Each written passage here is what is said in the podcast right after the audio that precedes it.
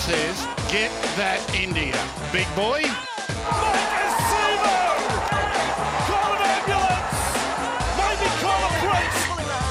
What a shot!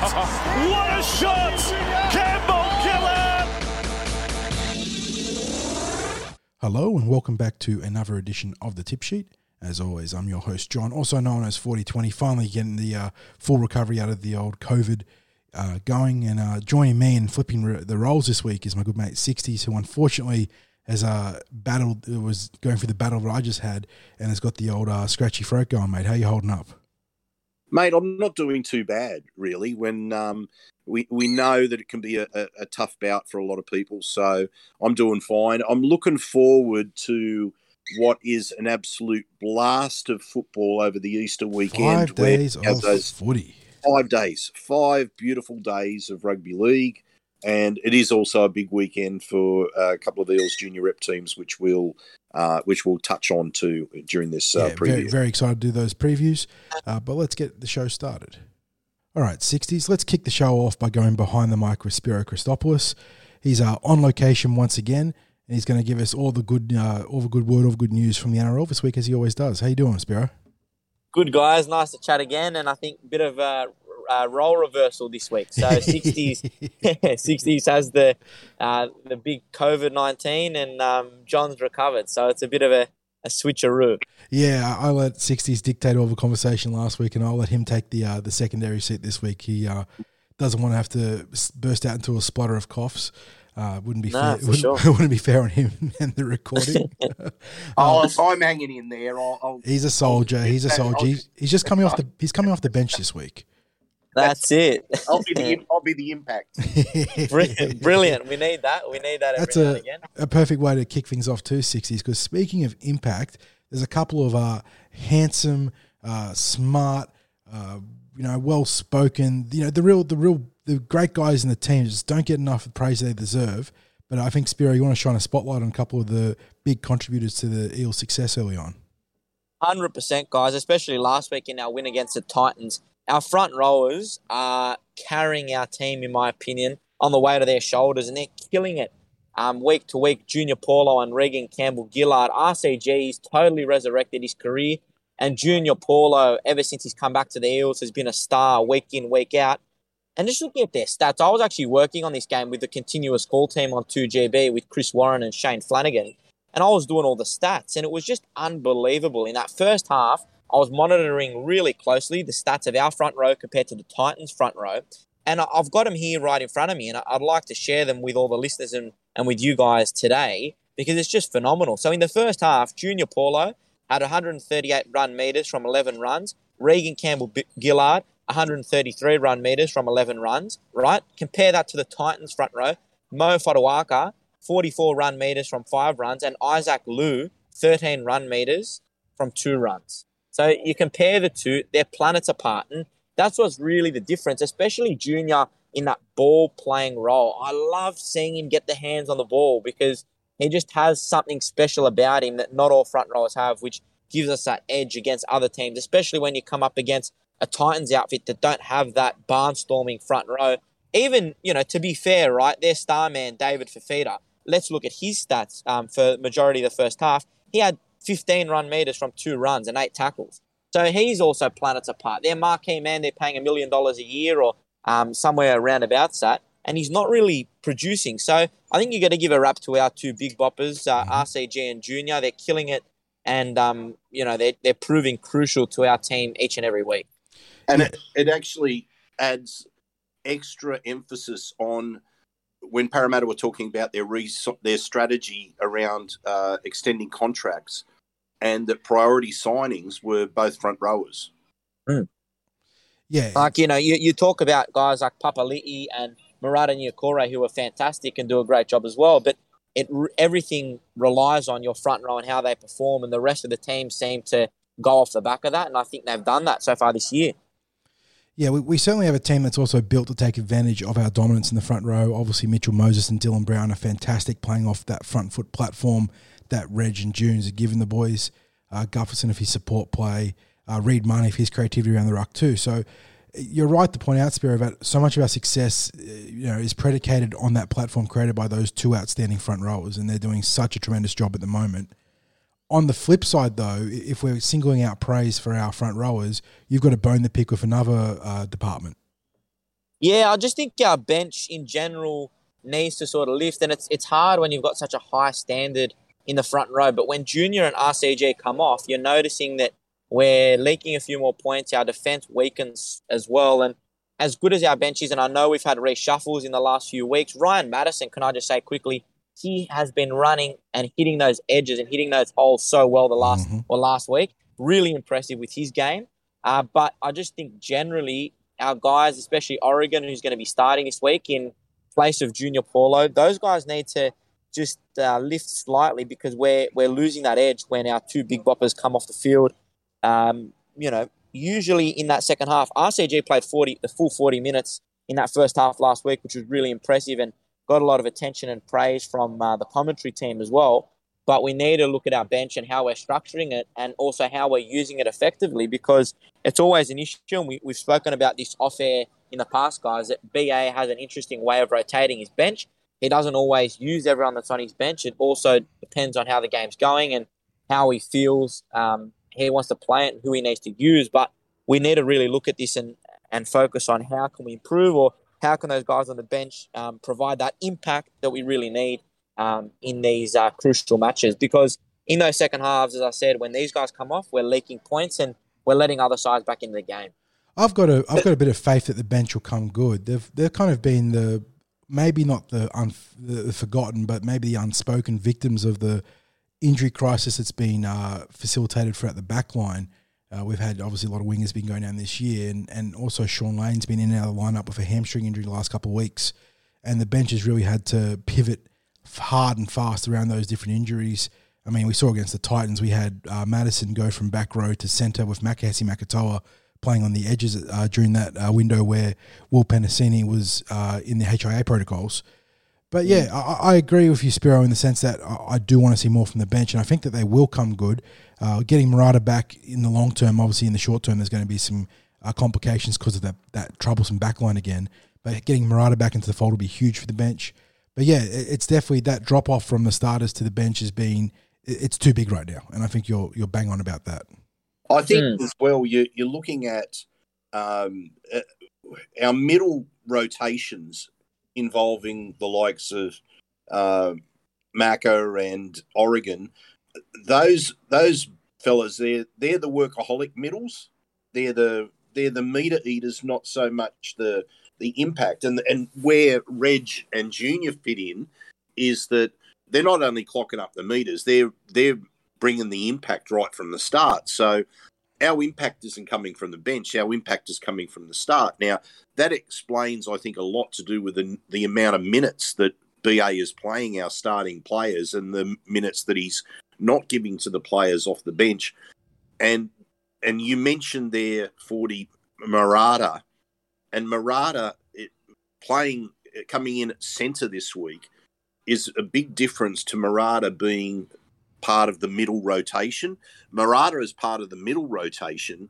He, he's far different as a as a player to to uh, and to Oregon. And and this isn't a knock on Macca and Oregon because you want blokes who are who are going to be just the workaholics as well. But Marata brings that impact, doesn't he? Mm-hmm. That he, he, brings the fear factor yeah, he's the when he comes on. Yeah. And uh, so when he's part of that middle rotation, and I know there's people who prefer him as an edge player, but when he brings part of that, he's part of that middle rotation. He brings the impact, he brings the fear, and I think that brings a different dimension to the bench. But while we're having this injury crisis, how long is he going to remain part of the the positional changes out there in the in the back line? So um, interesting to see what the next few weeks have in store. Well, it's probably a good good way to tee off some predictions for what is in store with Marata. Spiro, what do you see from him both from Easter Monday and then beyond? Well, uh, going back to last week, and I like to pride myself on these little things, the little wins. Uh, and we're going to play a little bit of audio in just a moment from last week's pod where I said that my smoky was that Marata was going to come back into the side in the back line, in the centres, and that happened this week. So I'm a bit proud of myself with that, that I got that prediction spot on. But I think he's going to be fantastic and slot in really nicely. But uh, just for now, take a listen to this little bit of audio from last week's pod. This is a bit of a wild one, guys. I think Marata slots in really nicely in the centres. I was impressed from what I saw last year when he played in the centres, and I think that we may see a little bit of a reshuffle, possibly in parts of the backline. Maybe Bailey Simonsson. I don't know if he's there or not. They might shift someone else out to the wing, and um, and they might. I don't know what they're going to do, but they might slot Marata into the centres if they can't find a spot for him on the bench because that's where he plays really well so there you have it. Last week, I picked it and it happened. But as I said, guys, I think he's going to provide some great impact and he'll, he'll really help Will Penisini shifting onto the wing. Um, I haven't seen Will play any uh, time on the wing. I don't know if you guys have seen him in the junior grades playing there, but no doubt uh, that he will step up to the plate, won't let us down. And I think having Marata inside him will really help defensively, especially. So expect big things. And as you mentioned, the impact that Marata has on the centres in the back line is very different to what we see when he comes off the bench or um, he comes in as a you know as a more of a middle player.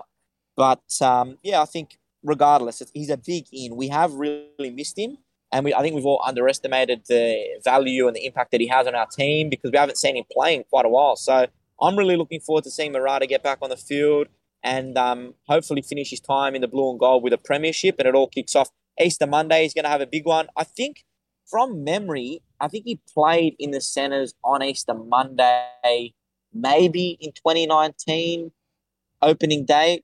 Help me out here, guys. I, I'm not sure if that's true, but I think I've seen him play in the centres against the Tigers before, and he's played well. Can anyone remember? Well, in, in 2019 was when. Uh, because Fergo was out that game. Yeah, maybe you're right. Maybe you're right. So let's have a look. I, I, I think yes, but um, let's just have a have a little look here. But yeah, regardless, I think he's going to have a big one on uh, on Monday. Looking forward to that clash. It's going to be a, a, great one, and I think we can't take the two points for granted because we always know the Tigers. Uh, they do show up. I know that that 2019 game they um, they didn't show much promise, and we smashed them. But you never know. With the pressure on the side at the moment, we might see um, an improved performance from the Tigers. And um, Luke Brooks obviously shifting to six and, and Hastings as a main playmaker. It'll be interesting to see how that plays out. He was definitely in the centres last year's Easter Monday game, so he's got last year's Easter Monday. That yeah, must have been the one. Yeah, so he's he's definitely got that under his belt. And um, obviously he had a couple of fantastic reps out at centres up against Justin Olam and whatnot earlier on in the seasons too. So yeah, really looking forward to what Marata's going to bring to the team.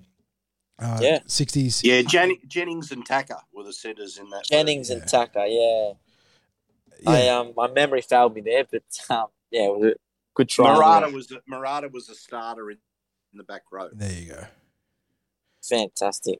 Now, uh, thanks for your help there. It, it, wouldn't be a Parramatta win without some sort of, some form of drama or injury, and we got both against the Titans. Unfortunately, losing Waqa mm. Blake for an indefinite period due to a medial cruciate ligament in his knee, but the real talking point that came out of this game, this is the one that almost put a line down the media, was the junior Paulo shot on AJ Brimson. Uh, it had ex players saying it was a good hit. It had talking heads saying that he should have got longer. Uh, AJ Brimson himself had a, an interesting outlook on this one too, given that he seemed to indicate that it was off the shoulder. How do you see this one, Spiro? Because, like I said, this one had people polarized. Well, it had me polarized as well, and I listened to uh, the instant reaction uh, pod, and let's just say that 60 wasn't too happy. Uh, he had to compose himself a little bit, especially at the start there. But um, yeah, look, it, it gazumped me as well. I mean, it wasn't a shot to the head. I think AJ Brimson fell into the tackle as well, which doesn't help. But even post match, um, I saw this uh, through the socials and, and through um, my channels that AJ Brimson post match told the media that it was actually his AC joint in his shoulder that hurt um, and that was was uh, affected. So he himself even acknowledged that it wasn't an illegal shot to the head, and based on what we saw from our vision, based on what the commentator said, it wasn't a shot to the head. If it was, then it probably warranted ten in the bin and potentially potentially a, a, a one week suspension. But for what it was, um, Junior surely and certainly didn't deserve to uh, be sent to the bin, and nor did he deserve to cop a week. I thought that after they simbied him, I thought that would have been it and that would have been the end of it. But when I woke up on Sunday morning and saw that it was a The week, charge sheet, yeah. uh, pretty pathetic. You know, charge sheet, it was pretty pathetic and, and disappointing.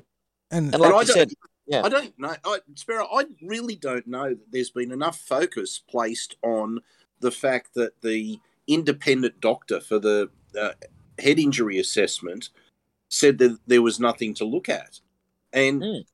that that has to be, um, from my perspective, a, a major factor in determining what's what sort of impact was made because if you've got everyone except for the match review committee and the uh, video ref saying that the the injury was to the, the the hit was to the shoulder. There's no direct injury to the head, but somehow the medicos are somehow the medicos have been ignored in this. Um, the evidence was there, plain to see that it was uh, if there was any contact with the head, that it, it came about in a secondary nature and it wasn't a forceful impact to the head because if it was forceful, we would have had that HIA assessment. Mm. Um, I, I it, it's it's dumbfounding that something else has been seen in this, and you're right. I I was having to restrain myself from what I really wanted to say in the reaction podcast. Certainly, I controlled the expletives because, uh, well, I got them out of my system. Uh, O- o- off air, yeah, exactly, exactly. But yeah, that, for me, two sixties. That is the big concern to have that divide between the uh, officiating arm of the bunker, who quickly enacted the forceful and direct contact to the head ruling, and then the the medical branch of the bunker, who really have the the most important authority when it comes to these matters because they're taking care of player welfare, and they didn't see anything untoward for tackle. It was just strong shoulder to shoulder contact, secondary contact due to whiplash, causing you know incidental shoulder to head contact. And the fact that Brimson himself made a very big deal about the shoulder injury, not not just during the game but post game too, not an attempt to dodge the HIA, but the fact that it, it banged up his AC joint. Yeah, and the fact that it came through to a two game suspension, one of the other guilty plea, which is really frustrating. I don't blame the Eels for not fighting because given the uh, the the temperament, the climate surrounding the match review committee and the judiciary after the Sofa Solomona debacle, you think you're on a hiding for nothing trying to fight that, perhaps.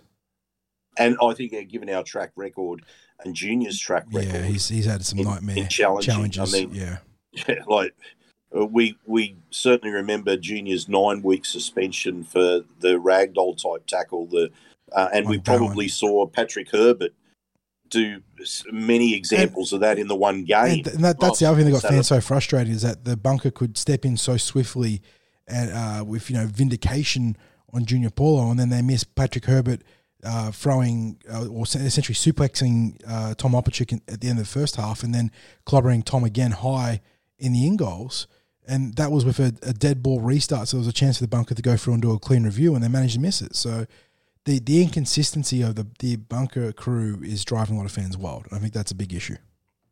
it's frustrating. The inconsistency, guys, and I, I think it's a, a broader issue, and we're going to get to that a little bit later on, speaking about a few other controversies in the NRL this week. But the consistency across the board, the inconsistency is frustrating. And the fact that, like you said, compared to that Asofa Solomona uh, shot, which that, to me, there was intent there, whereas the Junior Paulo one, there was no intent. So it's just, it's not adding up. Uh, you know, it's, it's very frustrating. And, and if it was intentional, they would have probably sent him off. So yeah, it's it's just confusing and, and we're giving the independent doctor in the bunker so much responsibility to make a call on um, whether players can stay on the field or, or can't stay um, on the field. But then when it comes to their judgment or ruling on something like that, then you know they're not valued and their opinion or their word isn't valued. So it's really unpredictable and, and frustrating for fans and the media alike. Well, in good news, mate, the, the Eels backline has been the, the model of inconsistency in terms of having guys on at different spots on the wing, centres playing wing, whether it's Waqa or now Will Penisini. But there's been one bloke that's been pretty consistent in his selection. He's been in the number one jersey throughout the entire first five rounds, and he's really starting to find his feet this year, isn't he, mate? Big time. He's looking dangerous. And last week, what impressed me mainly was just his efforts. You know, he he saved a try early in that first half, and then in the next set, he went on to score a try. So that's just a prime example of what Gutho epitomizes: the effort, guts, determination, never going to give up. He, he just keeps on keeping on, and and he'll save tries, he'll score tries, he'll motivate the team, he'll pump the team up. He brings a unique energy to the side, and you just can't replace that. And that's why you understand they re-signed him not just because of uh, what a star fullback is, it's because of his efforts and his grit, his determination, and what he Mhm. brings to the team. And we actually they spoke about it on the commentary on 2GB, Shane Flanagan and Chris Warren. They said, you know, would Parramatta prefer someone like James Tedesco or Tom Trbojevic is going to be the star of the show or someone like Gutho? And we all sort of agreed that Gutho every day of the week because he's consistent. You know what you're going to get every week from him. And he's not just going to be the one to score the, the magical tries. He can do that. We know he can do that. We saw that on the weekend and we've seen it in the past. But his effort defensively is just immaculate. And I was super proud of him super impressed. And his toughness, he, he hurt himself badly. He hurt his sternum. Oh, when he scored that first try, yeah, When there he- was yeah, when he scored that try. there was a He- he- the, the anchored knee underneath him. It wasn't it wasn't malicious or anything like that. Not like the you know issues like the Jayden Campbell one back in round one. No. But the, the, No. there was an anchored knee underneath him trying to make the tackle, and he landed right in his solar plexus, and you could see that Yeah. he, he was absolutely smashed from it, but just battled through it. He is tough as nails. And that's what you that's what you love about him. And one of the interesting things, then, because you were just bringing in other fullbacks, is that the conundrum for Parramatta and, and for Gutherson, eh, and it's something that was probably found when he was on the open market, is that he doesn't attract the type of offers that your Tedesco's and Trbojevic's do attract because he's he's not uh, super fast. He's he's not a player who will beat uh, a defender the way that those players might beat a defender. He wins matches in other ways for the Eels. Mhm. Now, that doesn't necessarily attract offers from rival clubs because there are players who fit very well into particular club systems and what they provide for that club. So you might have clubs that will look at Gutherson and say, look, he, yeah, he'd be worthwhile, but we'd rate him as being worth this much on the on the uh, player uh, uh, market. But and and this and it probably works against Gutherson, and maybe it works a little bit in Parramatta's favour as well. It's hard to say, but you know, his worth to Parramatta is probably heading up towards the million dollar mark. But For his sure. play, but his but his player uh, open his value in the open market is probably sits down around about the six hundred thousand dollar mark, and yet, and so Parramatta probably pays him a little bit above what he'd be worth on the open market, and yet it's still A reasonable in, in some sense the it's still club. it's yeah. we're still getting value out of that, even if we're playing, paying him a little bit more than what he's worth on the open market. It's a, it's a really interesting situation around Gutherson because I think he's one of those high value to a particular club type players, and Hmm. where where the club is, probably benefits. Um, well, I think both parties benefit because I think Gutho's getting uh, the the best possible contract that he can get, and I think Parramatta are getting incredible value for the money that they pay Gutherson. So um, yeah, it's it, it's like a a marriage that has to keep happening for both parties. I love the way you, you, you put that. It's it's so true. The value he adds to our side, it- no one will replace that. And he's just such a special player, and that's why I, I really, you know, uh, worship Gutho. I think he's just brilliant, and so many facets of his game are unique, and you don't get that in other fullbacks. You don't like as good as Teddy is. I think as in terms of an all rounder, Gutho is a better player because he's so versatile. His defense, his efforts, and his leadership. He's a big communicator. He loves a bit of talk, and, and that's what you want. You want that in a captain, and you want that in a fullback, someone that really controls the team and and um, barks the orders and marches the team around the park. So And yeah, I'm really satisfied with what he's doing at- the moment. The, the other thing too is that with the rise of Dylan Brown in 2022, we're seeing a little bit of a paradigm shift with how Gutherson's been used, and he's probably it's not entirely changed, but he, he now plays a little bit more like a traditional fullback in the sense that he can start backing up a little bit more. Whereas in Mm. earlier seasons, we used him as that five eight out wide on those sweep plays really aggressively, and, and I think it's really helped his game uh, become balanced. And you talk about balance. If you go into that post match press conference, him and Brad were completely zen. That that was one of the uh, you talk about polarizing experiences after such a torrid second half where there was so much drama and controversy and the Titans had all the ball. Brad and, and Gutherson were just completely chill in the post match press conference. And I, I encourage fans mm. to go back and watch it because it shows you just how healthy the mindset is for both captain and coach. So, so I agree with that completely. So impressive to hear BA after the game as well. Not whinge or whine and just say, look, we got to enjoy every win. We got to just um, stay calm, be grateful for each win and each week. And as a fan as well, as good as, good as it is to see them, yeah, win premierships and be at the top of the table, that's what we all want to see. Each win um, should be something that we enjoy and should be a celebration. And and I think that BA sort of um, you know resembled that and and and spoke highly of that on uh, Saturday night after the game. And another interesting thing to which says a lot about our culture and what the mood is like at Para at the moment was at half time in the sheds. We get vision of each dressing room at half time. We get the complete uninterrupted vision.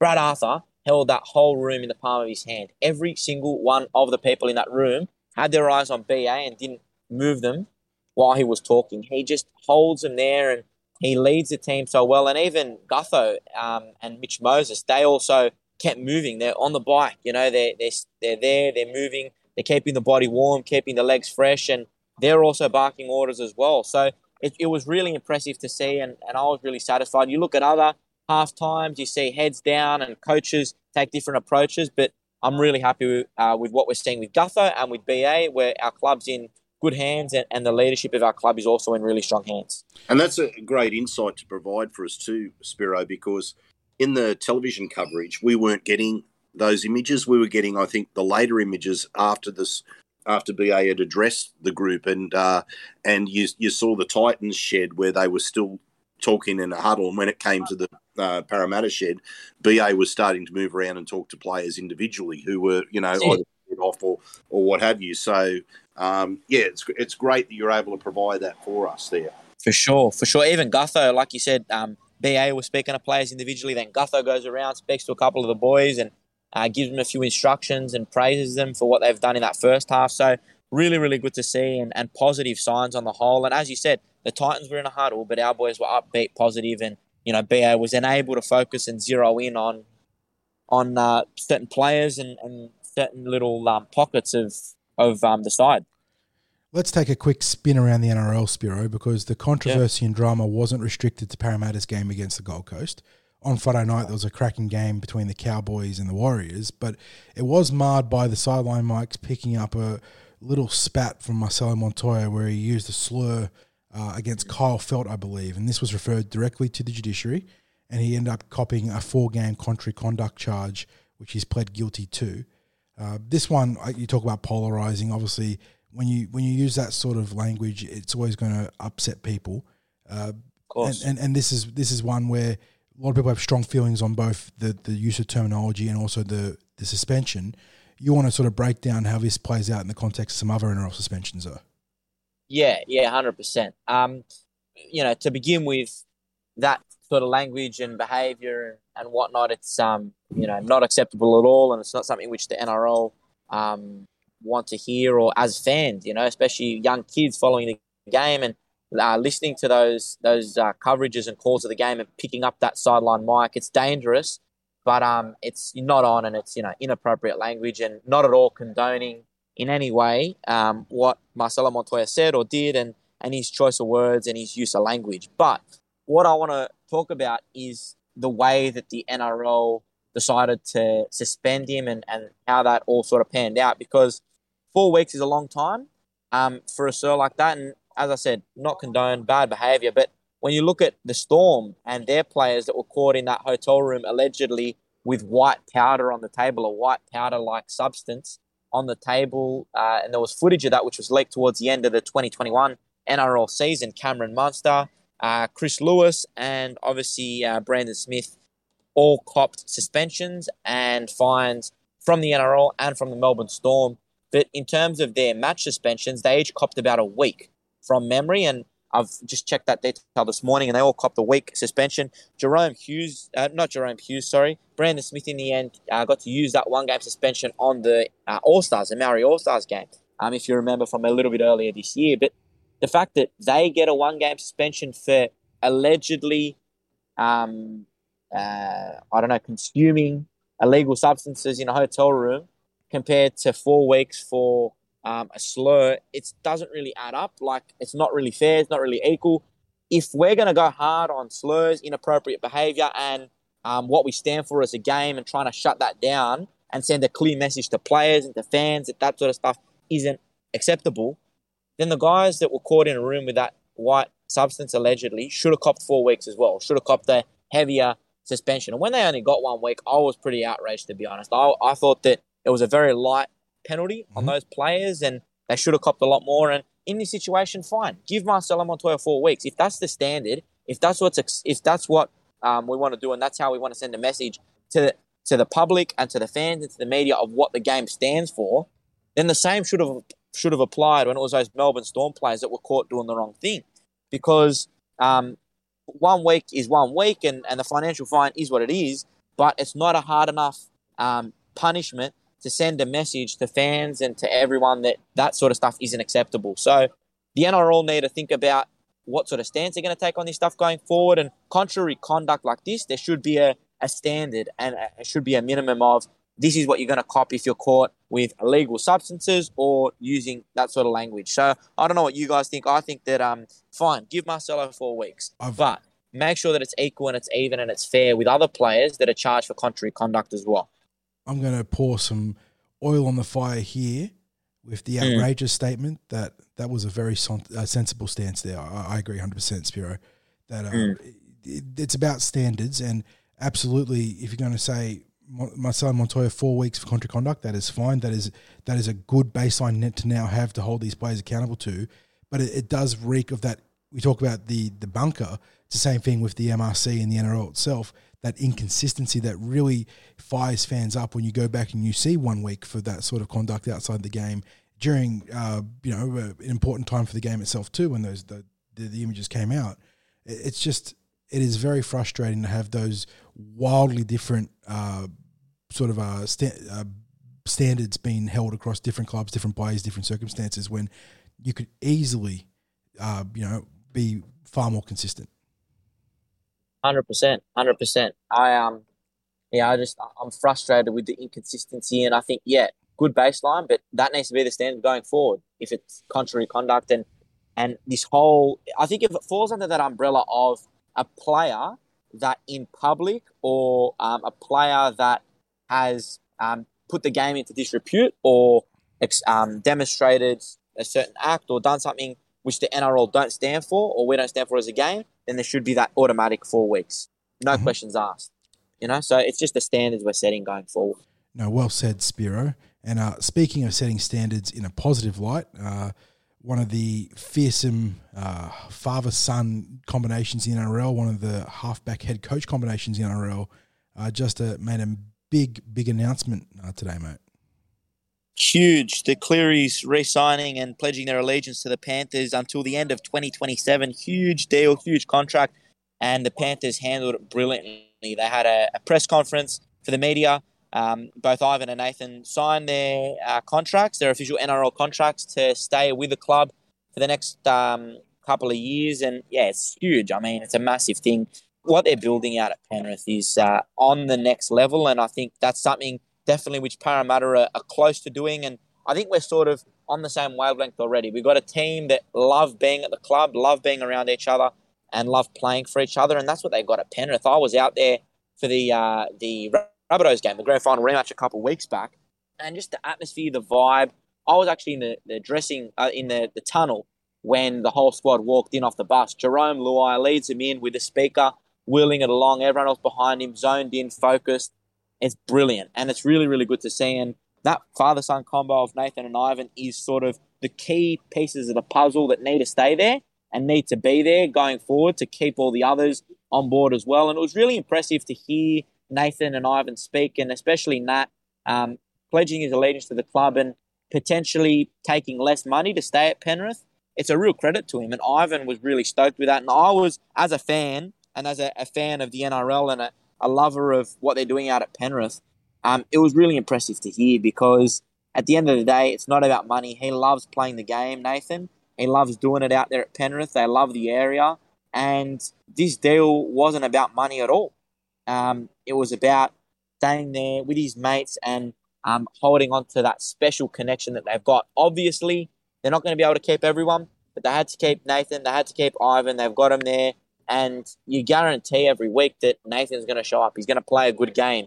And he might not play his best game, but he'll be solid. He'll do what he needs for the team and he'll help them um, get ahead and, and get a win. So, huge signing. Uh, maybe one day down the track, we might see the same with Brad Arthur and Jake Arthur. Uh, I'm not sure, but um, yeah, it's uh, it's huge for the, the, the area, huge for the club, and I'm sure that'll only motivate them to do better and motivate a few of the other guys to uh, sign on the dotted line and stay at Penrith as well going forward. Yeah, they're the sort of core pieces that keep you competitive for the foreseeable future. You can you know just mm. build around them, find you know your other marquee guys, if you want to you know sign or re-sign, and then just have the young kids and the the other you know glue guys around there. But you know having the, the luxury of a, the two Clearys at your club certainly makes you a premiership contender, uh, unless there's some sort of crisis otherwise. So yeah, great news for the sure. Penrith Panthers, big news for the NRL. Uh, you know that that's uh, one of the you know big jigsaw pieces in the context of some other clubs maybe as well. You know, there's always been talk about the Roosters with the Clearys, um, but mm. but you know them redoubling their commitment to the Panthers means that the you know our Western Sydney rivals going to be uh, not just rivals but premiership contenders for the you know short medium term future at the very least. I think there's also a question too of balance because as a halfback, obviously Nathan Cleary is but still being very well looked after with this contract, and it's maybe a little bit less than he could earn elsewhere. But when you factor in your um, involvement with a particular team, if you're if you're one of these elite players, you can take the attitude of you will go wherever you can maximise your earning potential, or you can be part of a successful organisation and be paid very very well maybe not at the maximum, but still be paid very, very well. Because I think the the clever players realise that their individual success is still very much linked to team success. And if you drain a large part of the um, salary cap with your own individual contract in to the extent that it impacts being able to attract other players or to retain certain players, it's it's not necessarily good for your individual success in the long run.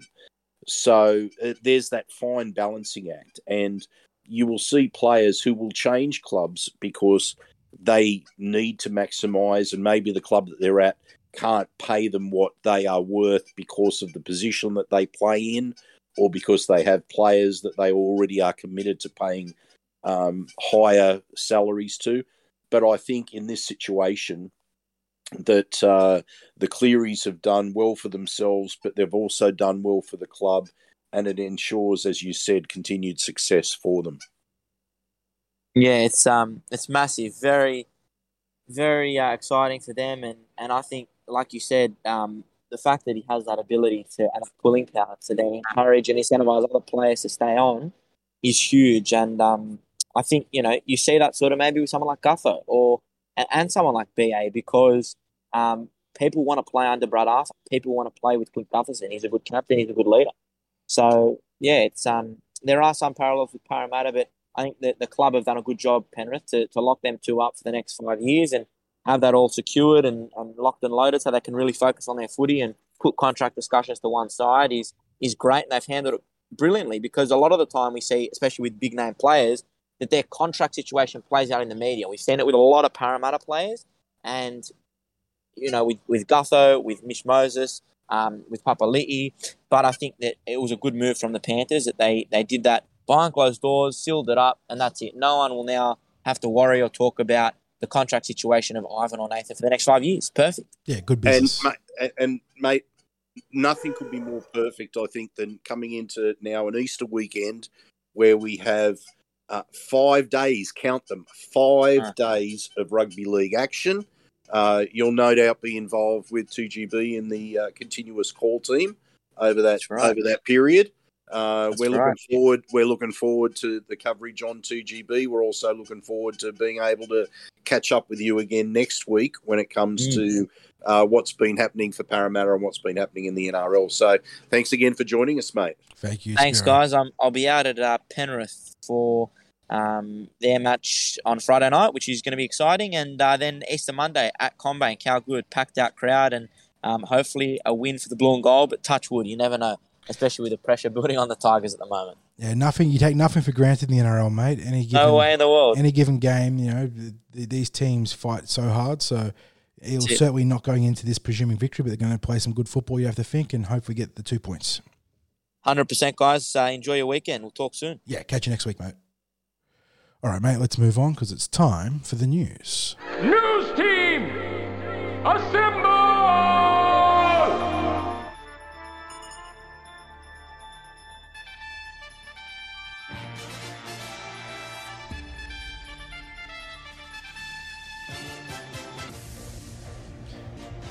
Uh, some big injury news this week, mate. The injury report coming out on Tuesday of this week, and we finally get some clarity on the Sean Russell situation, with the club giving a timeline for his return from that punctured lung and a set of broken ribs. And we're looking at around eight to ten schedule, mate. So that's not too bad. That's just around the corner. It is round six this week, uh, which means reinforcements are on the horizon. Yes, mate. I was I, I was hoping there was going to be a, a lead in where I could have said something like, "Well, that escalated quickly." But uh, Uh, no, but yeah, that is that is good news. Uh, the other week when I was up there having a, a bit of a look at the captain's run, I did notice that uh, Sean was doing a, a bit of rehab work, rehab training. So obviously he's he's starting to progress quite well. It eliminates some of those rumours that some people were starting to circulate that he was out for the season. I, I don't know. Sometimes I don't know where these rumours come from. Yeah, these rumours certainly seem to have a life of their own, and it, it sort of boggles the mind sometimes seeing how they get created and what they sort of bring life to. But tempering that good news of Sean Russell and Mike Acevo, both of whom seem to be on the mend and going to be available for selection in the sort of short to medium term, is obviously the Waqa Blake news, mate. He has got an indefinite timeline on his recovery, which suggests that it's a severe MCL injury. Grade three, the highest grade you can give out outside of any other collateral damage, uh, tend to be four to eight week recovery windows. So we're going to put him in that sort of time frame, assuming that there is no collateral damage. Uh, but the, yeah, it's a big blow to the back line, mate. I think in these scenarios where you're given the given the worst case scenario of um, the that grade three, I'd be working on that six to eight week Yep. window. I, I, that, that is immediately where I went to. Is that you know four weeks is obviously best case for a grade three, but you're better off just assuming six to eight weeks. In, in which case, that starts to put him coming back in the uh, in the same time frame as when Sevo would be Mhm. looking at coming back. Yeah, so have a, a little glut of reinforcements, all coming back within a couple of weeks.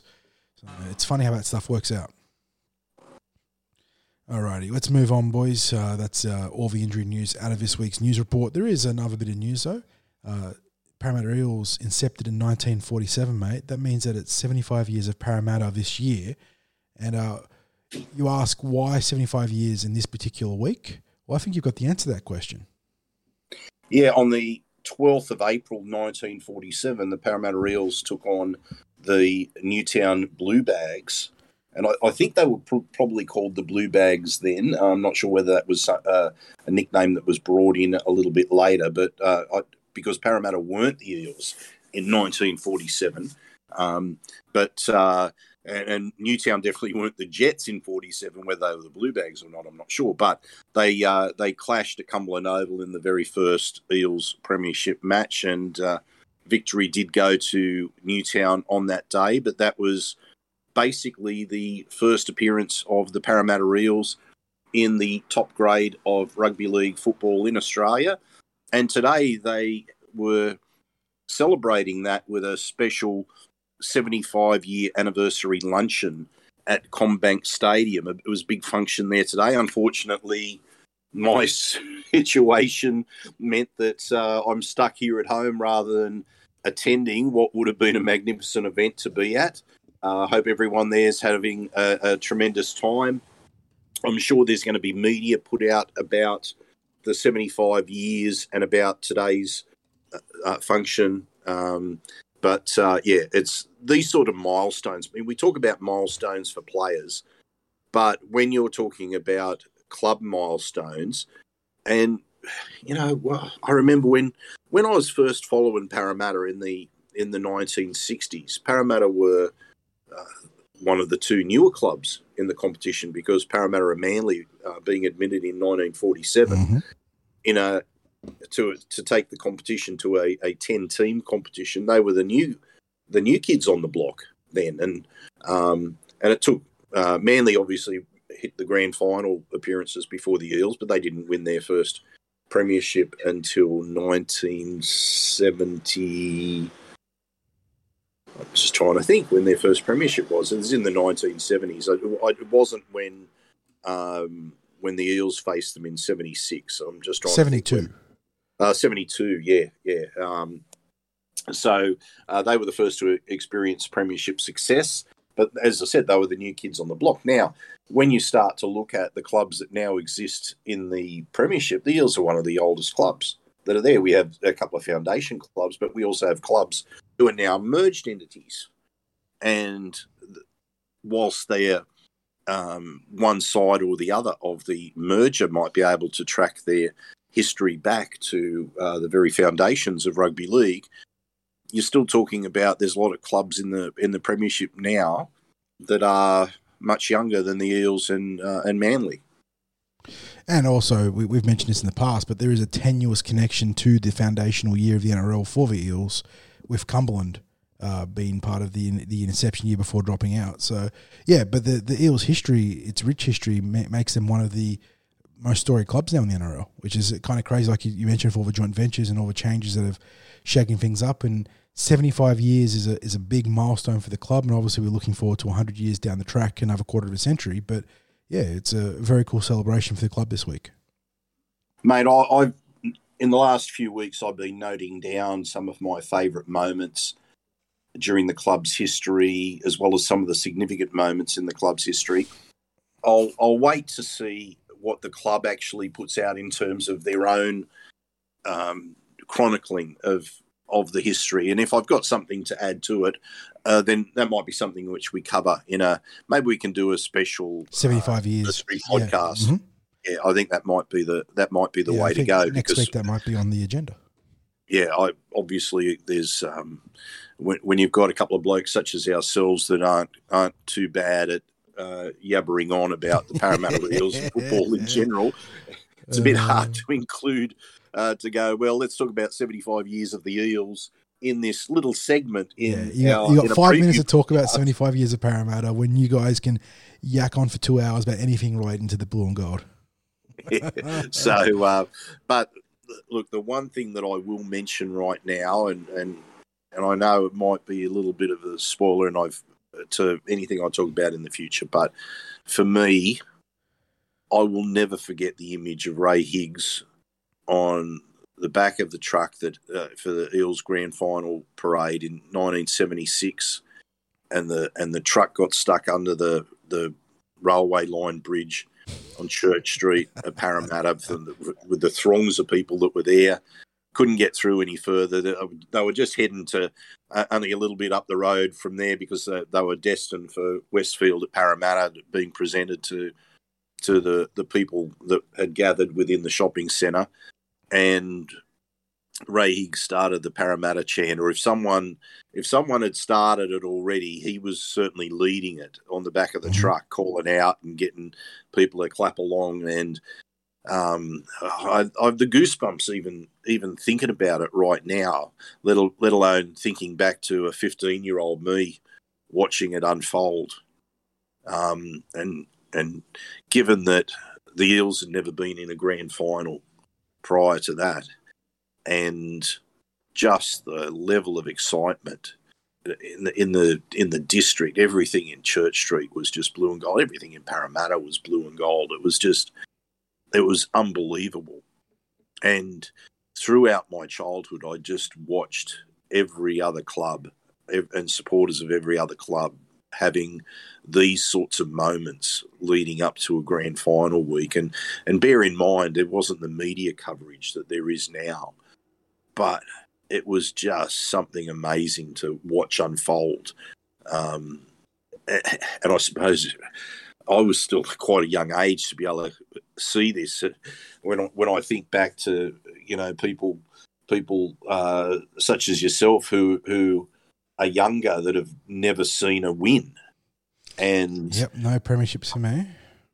And um, you know, I, I didn't see a win that year, but I only had to wait another five years. So I was I was 20 years old when Parramatta celebrated their first premiership, and it it felt like being in the finals and and competing for premierships were was our destiny at that point. Um, I mean, it's we're starting to feel like being in finals is part of our destiny now, mm-hmm. but being in grand finals and and gaining premierships is such a uh, you know it's such a rarity for the club. So um, probably by the, when we win a premiership again, and and you know I have great hopes for this year. But when we win the premiership again, it's going to feel almost like the first time, isn't it? Yeah, exactly. Uh, you know, obviously with that, any sort of uh, what is it, Gen Y? Is that where the the cutoff is for people who haven't seen the premierships now? Uh, or close enough. There's a whole like, multiple generations that it'll be the breakthrough. So yeah, it's a going to be an important day for the club, but equally, you know, so 75 years of, you know, success and tribulations, because that's what makes the success so good is the trials. You know, it, yeah. it, it is going through the tough times and pushing through, and that's how you, you end up celebrating so fiercely. And yeah, it's a, a, big year for the club, and we're going to look forward to having our own little celebrations next week. Uh, and mate, I've got to ask you, when um, when it comes about that the Eels win their first premiership, in in all those years. Are you marking a, a, a spot on the arm for a tattoo? Maybe tattoo? I, I, am inkless, but it is one of the few things in my life I will consider uh, getting a little something something on the body. Uh, you know, whether it's arm or, or the, on the back somewhere. Uh, but yeah, that that is something I would consider inking up for. I'm I'm just picturing uh, Mitch Clark inking up big time for that. Mate, he get one I, across I, across the peck for old Mitch, I reckon. No, I, I reckon Mitch goes for the neck tattoo. the big, you know, as as as head of secondary at his school, like just popping up, just half the, of it popping up outside the collar. So every time he interviews someone, you know, they're like, "What? What, is that tattoo?" Yeah, okay, you know, just, just Parramatta Eels, you know, premiership. Just so that maybe you know if he's if he if he wears the t-shirt or the polo on a sports day, that'll be the treat for the students getting to getting to see the uh, ink on Mister Clark. Yes, sir. And we'll go into more depth and more fun of that next week. Obviously, there is a lot of memories to talk about in 75 years of Parramatta. Uh, but for now, we've got some games to preview, mate. And starting with the junior reps, Tarsha Gale get the week off because they finished top two. So well done to the girls. They're going to go straight through to the grand final qualifier next week. Um, yes, when I said uh, a big week for a couple of our of our junior rep teams, I, I, I, should have prefaced that the, the big week for them was actually getting the week off. Yeah, exactly. Finishing second best in the uh, entire regulation season. The only team they lost to was the Indigenous Roosters Academy uh, who ended up being by far their closest game of the year for for the Roosters. It was a, a fiercely fought contest in round one, and uh, hopefully those two teams can meet again in the grand final because that's the sort of uh, clash that the, the competition deserves. I think in the being the two best teams there, but. They've got the week off to refocus and get set for the grand final qualifier. But for Harold Matthews, they kick off tomorrow, 9.30am out at St. Mary's Stadium. And this one will be broadcast on New South Wales Rugby League TV. So you can catch that stream on Facebook and uh, we'll, we'll point you to the right resources in, in terms of that tomorrow. Uh, but for the Eels, they look like this. At fullback, it's Muhammad Al-Madine. You've got Luke Maroon and Richard Penisini back some way, somehow. I don't know how he's back, but he's back uh, on the wings. Really good to see Richard there. I thought he was done for the season uh, with that injury against South Sydney. But he's on the flanks. In the centres, you've got Michael Gabriel and Tyrese Kenny pushing from back row to centres this week, mate. We'll talk about that shortly. Uh, you got your captain Blaize Talagi at five eight with Lorenzo Talatona as part of that unchanged halves pairing throughout the entire season. Front row, Sam Tuivasa, Jacob Bobby John, and Matt Arthur, very formidable, all three of them there. In the back row, Chabel Shahadi, he's been outstanding this year. You've got Jordan Faliano coming in from the bench because of the Lokeni move. And you've got Kobe Herford at lock forward.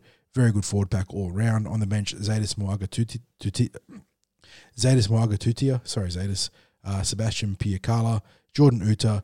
Uh, good to see Tyson Sangling back in the mix. He's the 17th man there. And the 18th man is Josiah Funaluta. Uh, these boys have been playing some great football in the back half of the season, mate. They had the odds stacked against them to make the finals. They needed results go their way, and they needed to take care of every single game in comprehensive fashion. They did. They held up there in the bargain. The rest of the ladder took care of it for them on the other side, and now they're playing finals football against the Cronulla Sharks. The one thing that we've noticed with the Harold Matts team is that even in the latter part of the season, there's room for improvement. And we probably saw them play their best football a fortnight ago in, in a match out at uh, Kellyville. Uh, last week wasn't probably at quite the same standard, but the Raiders team was one of the biggest Harold Matts teams that I'd seen in, in some time. They were probably um, not too far off how the, the size of the Manly team from last year. Mm-hmm. Uh, very big units are running around for that team, and it was a very and, and it was quite a physical contest. Um, so, I would say that the the Eels. It, there were so many key moments in that game, but it was a game that was dominated by penalties. Let, let's be honest, it was just it was a penalty-a-thon, and I, I I wrote about that in the official report for the uh, Parramatta Eels website. Also put it on our uh, on the live blog. The but I, I, I probably was restrained in what I actually put in there in terms of the penalties. Let's just say at one stage during the second half, and it might have even been when Parramatta were getting were getting a penalty, um, but it was another stoppage, and I I ended up yelling out, "Can you please let them play some football?" Let both teams play some football because yeah, that, that's how you know it's bad when both teams are just stuck in the this grind of the whistle. You know, it's fair enough if you need to call a penalty, but at some point you got to let them play some football. Well, it honestly felt, and I'm sure I, I'm not too far off the mark with this. It honestly felt like there was a penalty blown every second set. And I, I'm sure there was something like 15, 14, 15 penalties that were blown in the first half alone. and we're talking about 30 minute halves. Yeah, no, no, thank you. No, thank you. It was it was just genuine stop start. It was hard for either team to get any momentum. Uh, it seemed like there the the pressure was coming from penalties being awarded. Now, I'm not going to be so ridiculous and say that there were penalties blown out there that that weren't deserved. However, you almost have to say that what I what I would say, however, was that there were there were penalties that maybe didn't need to be blown. Like if the if there was, it almost felt like there was some some nitpicking of things that, um, you know, I'm sure every referee can go out there and blow a penalty for something almost in every play. Let's be honest, because you, are dealing with players that aren't perfect. In every play of the ball, there's going to be someone who's offside, somewhere in the line. And it's up to the referee as to whether that player gets themselves involved or not. And involved can mean that their positioning means that the play goes the other way. And they might blow a penalty for that, or they might play an advantage. Whatever the case may be, there's there's plenty that can always be pulled up for a, a, a penalty. Someone holds down a little bit longer than they should or someone's involved in a bit more of a. There's there's penalties can be blown left, right, and centre.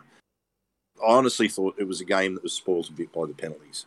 I don't know what either club would have done with regard to that, whether they put in a um, a report where they felt that that was the case. But um, anyway, it was the main feature of the game.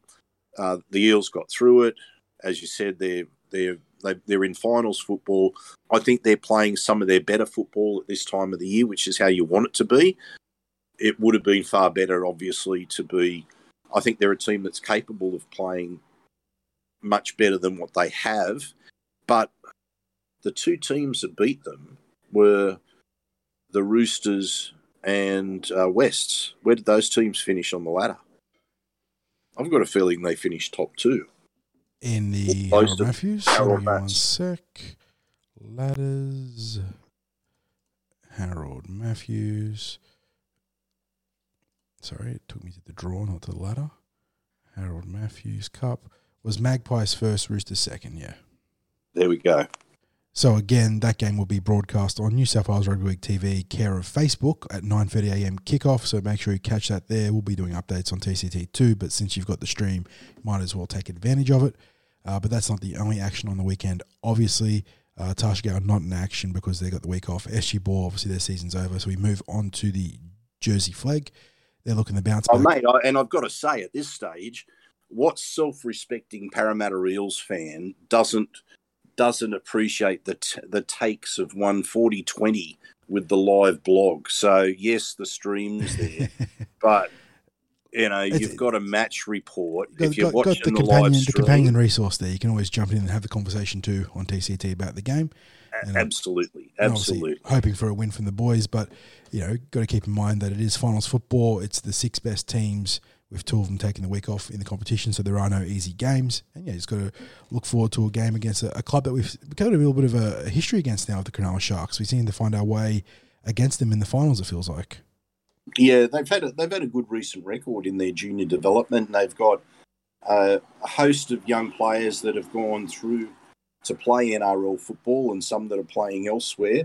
Uh, our our very own Fish, Jaeman Salmon, came to us via Yep. uh, the Sharks after their after a finals campaign one year. Uh, he's now uh, running around, uh, coming off the bench for the Penrith Panthers. So um, yeah, a, a club which is, I think, positioned themselves reasonably well when it comes to junior football. Yes, sir.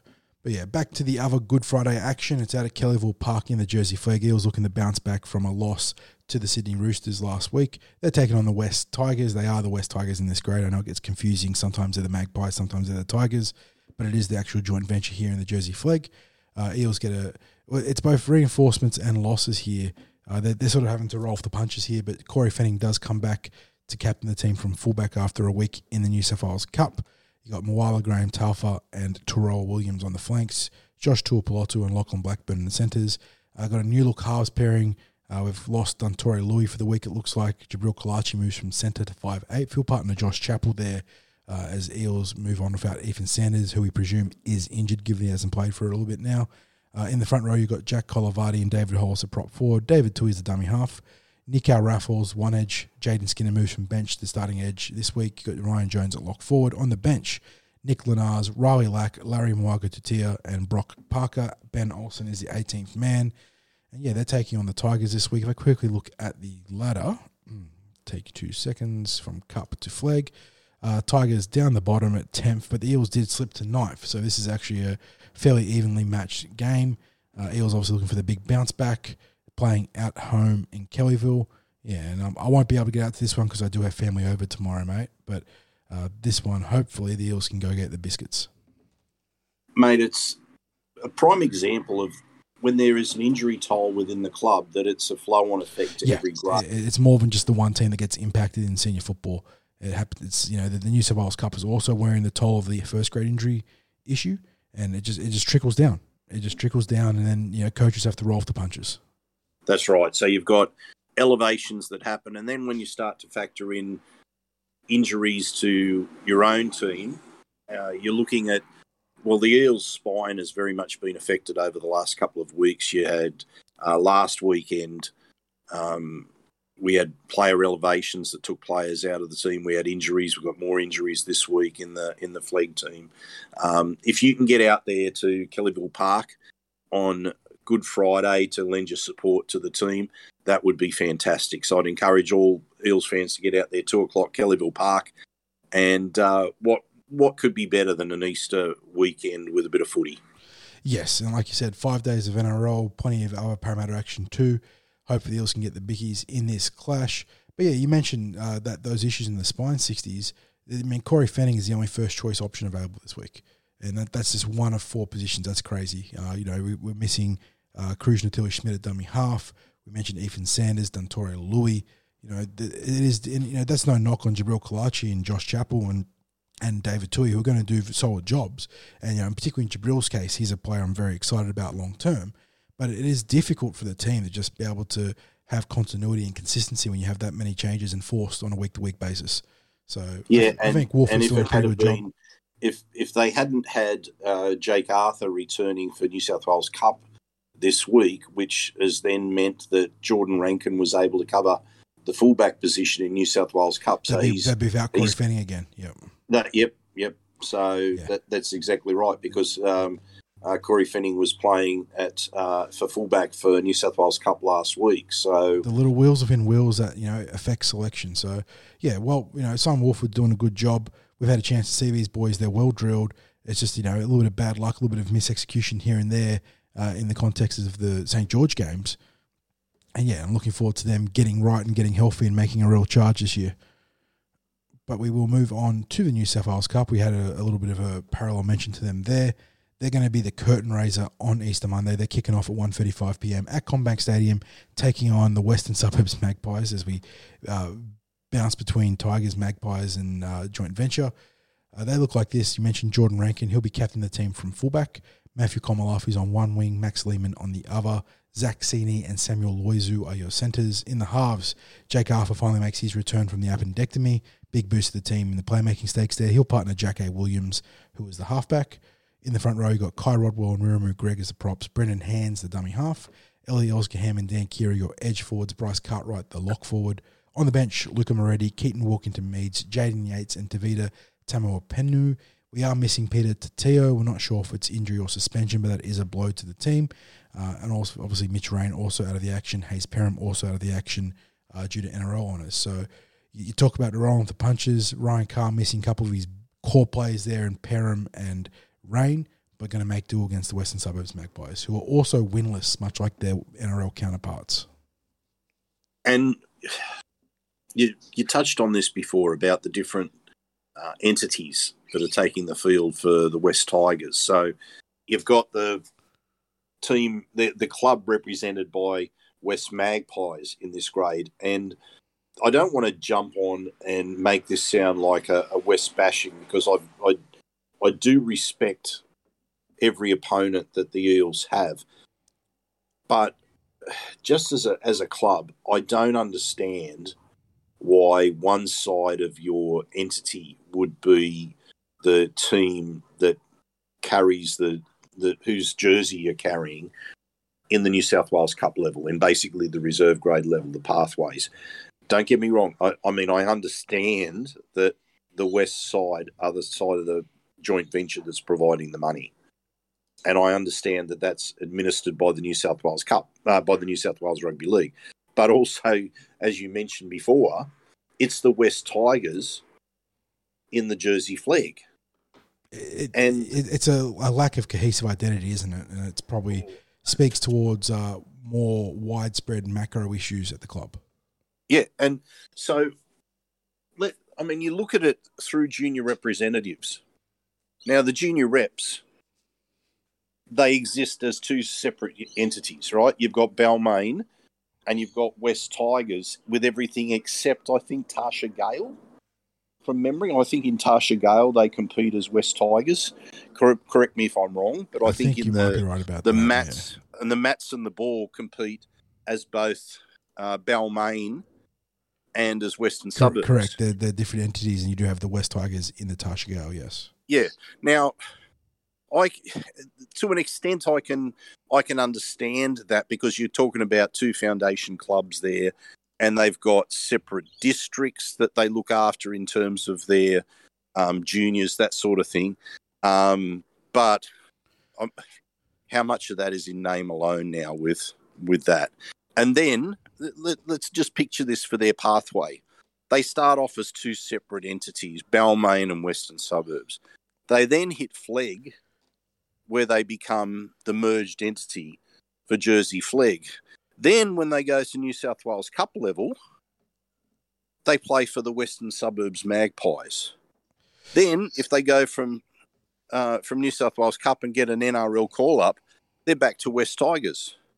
they're flipping and flopping all over the place, and uh, and it's not like our club hasn't been down this path before. No, because we've, we've spoke about this about having uh, a fractured identity in the pathways and how it can hurt development. You know, and it, it's like a, a bad episode of Whose Line Is It Anyway, where the names don't matter and the, and the points are made up, right? Like it's just. Uh, Well, yeah. you know how you know how strongly I campaigned for Parramatta to end the joint venture partnership with the Wenty Magpies at the New South Wales Cup. and that level. was never as a slight on the Wenty no, Magpies. no. It was it was not meant as any sort of slight at all on on the Wenty Magpies, who are a, a strong local club and have have a strong identity. But the issue was basically, I, I, saw, saw no point in players having having any sort of identification with the Parramatta Eels in their pathways, where they wear the blue and gold to every level except when they got to the level When that was knocking on the immediately yeah. below NRL, and all of a sudden they went from a blue and gold jersey to a black and white jersey, and played at a different venue. And then they were expected to somehow feel as if they were in the same pathway when uh, and- be ready to jump back to the blue and gold when they got to NRL level. It just made no sense. Uh, the club ended up, of course, um, going on its own then at a New South Wales Cup level, which I was very, very pleased about. But I just don't, I, and I don't see this ending at the West Tigers. Yeah, And I know they're our opponent. It's not our concern in in that regard, but it's just something when when there's so much debate that's going on at the moment about what's happening with the West Tigers, and and look, they might get a win in that grade. They might get a win in both grades. well. That, you, the talk about you talk about that. There's there's big reinforcements for the cup this week because they've dropped a, a swath of first graders. Uh, Jacob Little, Ken Maumalo, Oliver Gildart, and Tyrone Peachey. They're all playing New South Wales Cup this week, so they've got a lot of experience and strike power coming into this grade, but it doesn't help them in the long term. No, it, it doesn't. So, um, and it, it just from the outside looking in, you you look at that and you go, "Where's the identity?" Yeah. And that, that's You the know- big thing is identity is everything when it comes to sports. Uh, you know, and it's part of the reason why Melbourne and the Roosters and now the Panthers and also the Parramatta Eels uh, are so consistent in their success and their, their philosophies is because they have an identity, a core identity that players know represents them and their team and their club, and they, they work towards it. That's right. And and unfortunately, with the with the West Tigers, how many homes have they got? Uh, you- Well, they- play they play out of out of Leichhardt Oval. They play out of Campbelltown, um, Campbelltown. CommBank. They they play out of CommBank. They train at Concord, and um, they they've got their their biggest junior base is is basically down in that Campbelltown and and Camden areas Mhm. where uh, you know they're deep into southwestern Sydney, but somehow their training base is up at Concord. And where do they say their spiritual heart is? Leichhardt Oval. Yeah, it, is very confusing stuff. Oh. I mean, and- like, like if I'm seriously, if I'm a, if I'm a West Tigers supporter, and let's say I came in as, as a a dyed in the wool West Magpies supporter, and and I took up following the West Tigers because that was as good as it was going to be for my club to continue to exist. So I embraced the West Tigers because it still carried the West's name, it still carried some tradition. But then I look at all the club talk around playing at Leichhardt and I go, there is a distinct difference between what they talk about the passion of Leichhardt Oval compared to the any passion that they well they don't they don't talk about anything special about playing down at Campbelltown, do no, they? no. Can you? I, I can't think of when well, they, they don't call that the ninth wonder of the world. They call Leichhardt the eighth wonder of the world. And it's got me beat why they call it that because to me, it's a ground that's that's trapped in dilapidation or or um, maybe dilapidation's a, a harsh word to use, but it's certainly trapped in the past. It's it's trapped in antiquated uh, facilities Yes, exactly. and um, you know you've as i said there's so many things that we could talk about that, you know where we we could literally dedicate a podcast episode on behalf of the west tigers about things that from the outside looking in that we can see that's wrong but i think it's encapsulated in the in their New South Wales Cup identity of being the, the Western Suburbs Magpies. So uh, I know we've taken a big long diversion on. it. I apologise for that, especially on a day where I think I said to you, mate, I don't think I'm going to be talking too much today. we cleared out the pipes. It's good. It's good. I'm cleaning out the pipes. Yeah, that's right. So uh, anyway, um, let's look. Let's just say, as you've just said, then the the the side their their side might be winless, but just based on the NRL experience alone that they've dropped back in, and and based on the Parramatta um, Parramatta take out experience and putting it up into NRL due to the injury crisis that's in at the moment, that um, it makes it, I think, a, a, fairly tight contest, if if not giving Wests a chance to to maybe get the win there. Yeah, and we, we know the, the Eels capable of outstanding football in this grade. We've seen plenty of it this year already, uh, but it's been a very heavy toll on them. They've had to absorb a lot of pressure from the NRL team and the, their requirements, given their crisis in the back line. And, you know, they've lost a couple of core players again this week. Uh, when you look at your fullback and your, your, starting dummy half in Rein and Perham, you know, that they are very significant uh, losses to your lineup. Obviously, the return of Jake Arthur helps somewhat, uh, but yeah, they're doing it tough, and that's all they, that's all they can do is just push through. So hopefully Ryan Carr and his boys can get up for the game, kicking off at 1.35 p.m. at CommBank on Monday. Um, it'd be a good curtain raiser to get to if you have a chance to get early, get out early to the game. Let's move on to the main event, mate. This is one that we always have circled on the calendar. It's the Easter Monday clash against the West Tigers. Uh, we've we've had it be a little bit disrupted during the COVID times, but it is good to have it back scheduled or on schedule, kicking off at four o'clock PM on Monday. It's Parramatta's home game this year. It's that that part of the cycle, which is good. They're taking on a West Tigers outfit that are on five. There's a lot of drama, a lot of media around all their struggles. You know that outside of anything else, there they've got this game circled on their calendar. Uh, they always do. They always want to get up for it. They love to play the Parramatta Eels, even if the Eels do have a good record against them in recent times and you know that this is going to be their their outlet for all that media pressure that's been put on them in the last couple of weeks. Yeah, I, I mentioned before I don't take any opponent for granted. I certainly don't take the West Tigers for granted. What I do know is that they're going to come out absolutely um, like like they tend to do with most games, where there's a lot of intensity, a lot of energy in that first 20 minutes or so of the game if they get the ascendancy, then they become very hard to beat in any match. If you weather that initial burst and the Tigers don't do so well, let's say they even fall behind on the scoreboard, that's when there's the chance of getting a blowout score against them.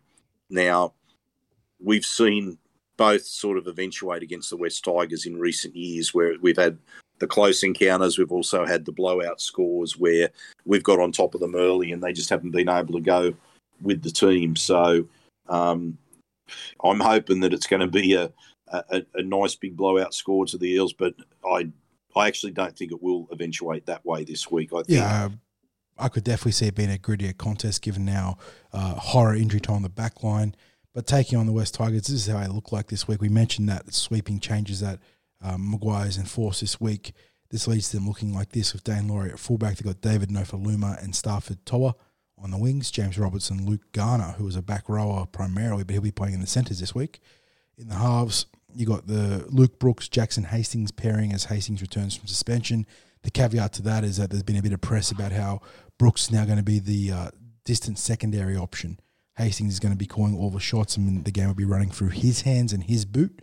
So it'll be interesting to see how that changes the Tigers. In the front row, it's James Tamou, Jake Simpkin, and Zane Musgrove. Sorry. You got Kelma Tuilagi, Luciano Leilua, and Joe Ofahengaue at lock forward.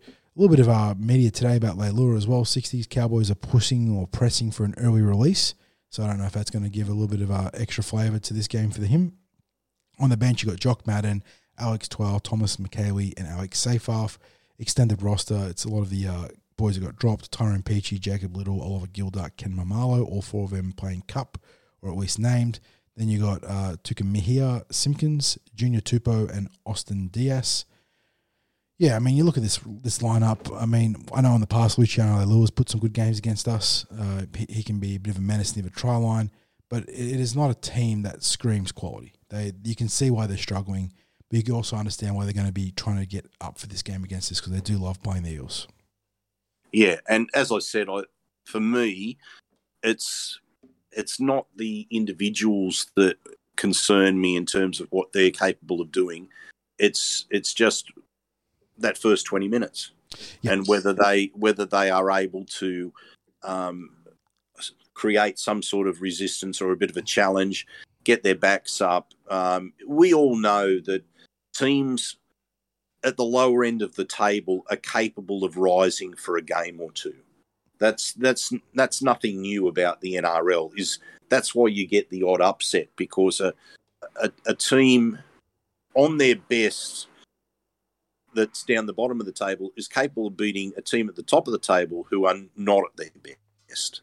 So um, the the days of being able to, I suppose, turn up, not play well, and still expect that you're going to win, are few and far between. And uh, I think when the the West Ti- in the West Tigers case, there's been a lot said about these positional changes that have happened with around um, around Brooks, and um, I look at it this way: if the bloke is playing on the same side of the field, and if he ends up having the same number of touches or close to the same number of touches, how much change has actually been uh, yeah, brought about? I'll, I'll see it when I believe it. Uh, At what point do you? I mean, it's amazing that they haven't just bit the bullet and at least tried dropping him and playing Jock Madden there instead. But uh, yeah, it's you know the definition of insanity and all those sort of things. For the Eels, though, there is a change this week. We'll start with the captain, Clinton Gutherson at fullback. On the wing, and there was a lot of speculation from us and, and the different permutations that were available to Brad Arthur. We sort of got it half right. We talked about putting a centre onto the wing and Tom Opacic and perhaps replacing him there, but instead it's Will Penisini who lands on that tricky left wing spot. He'll be partnering Marata, uh, sorry, Tom Opacic down that side with Marata Niukore coming into the centres on the right edge, where he'll partner Bailey Simonson on the flank. In the halves, it's unchanged. Thankfully, Dylan Brown, Mitchell Moses, the outstanding combination there.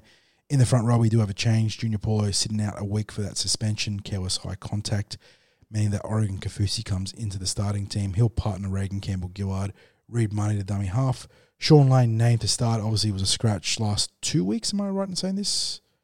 Uh, Yes. two weeks. So he's been trying to uh, navigate a tricky hamstring injury, but he has been has been named to start. He'll partner Isaiah Papali'i on the edges. Nathan Brown, the tireless lock forward. On the bench, Makahesi Makatoa, Ryan Matterson, who's an outstanding Nick Spiro was talking about that too. He's been very good.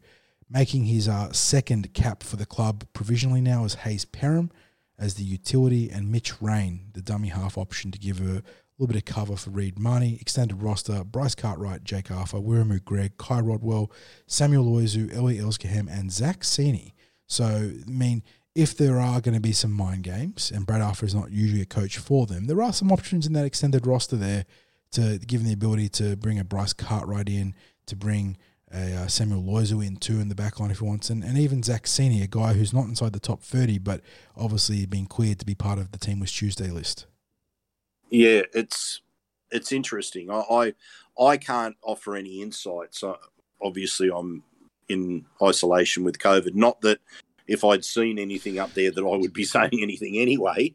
Um, but so I, I, I actually feel quite comfortable in in making speculations. Whereas in under normal circumstances, if I'm there and I'm watching training, if I'm making speculations and my speculations are correct, then I'm giving away something that I've witnessed. I've witnessed nothing. Nobody's talked to me about anything that's going on at Eels at Eels training about any any sort of positional switches or things like that.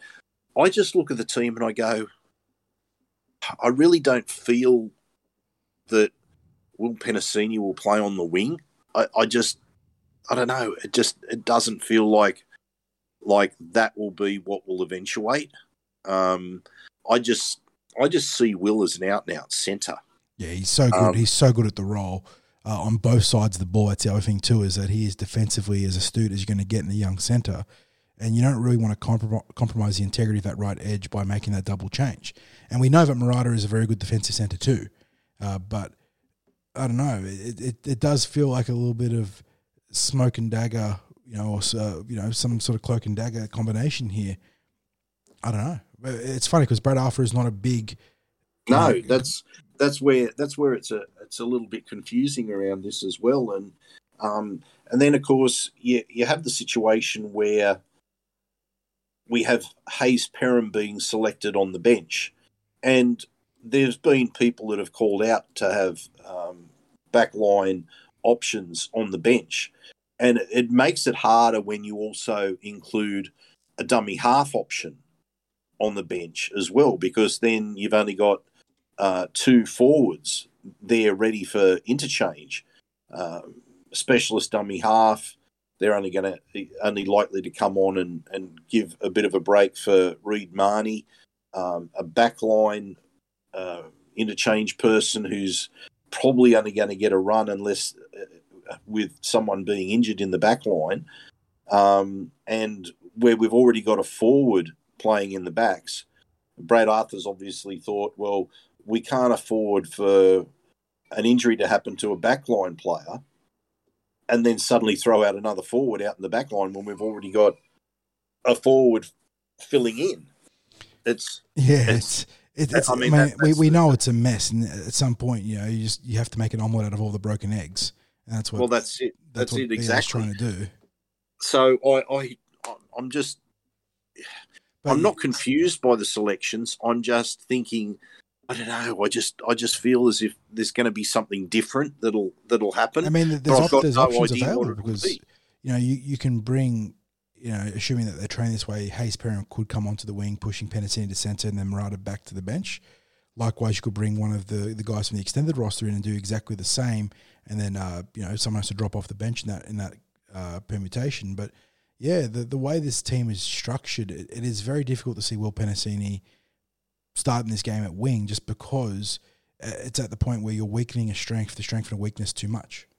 And Yeah. I, Yeah. I, I don't know. I mean, like I said, you, you're dealing with an ugly situation one way or another, and I do not, uh, you know, envy Brad Arthur having to try and figure this out. But uh, you know, you got to get it for a couple more weeks, and you get Russell, and then Sivo, and then Waqa uh, in in like a sort of rapid succession back. Knock on wood, but geez, it makes things tough in the short term. Yeah, so um, it, it'll be interesting to see how it plays out. I mean, in one respect, and, and don't get me wrong, because I, you know, West Tigers have got a couple of players out through injury themselves, but they're getting the Parramatta Eels at, at probably our most disrupted of the season. Yep. Um, and you'd still say that if if we have serious ambitions about this year, that a home match against the West Tigers, where the Eels are celebrating 75 years, that they should be getting the job done. But yeah, it's a it's the the backline situation's getting getting beyond a joke in terms of how how many players that we're losing that we're the that have worn the number two jersey. yeah, it's punched through about you know three or four different layers of being so sad. It's funny kind of uh, stuff. I, I I don't even know what the, coaches will be talking about in their meetings. Like, how do we even approach Team Teamless Tuesdays and roster construction at the moment? It's an absolute uh, you know insane joke. But here we are, and you know we're Well, do pushing. you, do you want to roll the dice and have Will Penisini wear number two? Well, that, that, that's the other question too. Is like, how much do you buy into jersey curses? Because good lord, the number two has been absolutely uh, uh, snake bit this year. Um, but yes, maybe you need to retire number two and then put another jersey out there this year.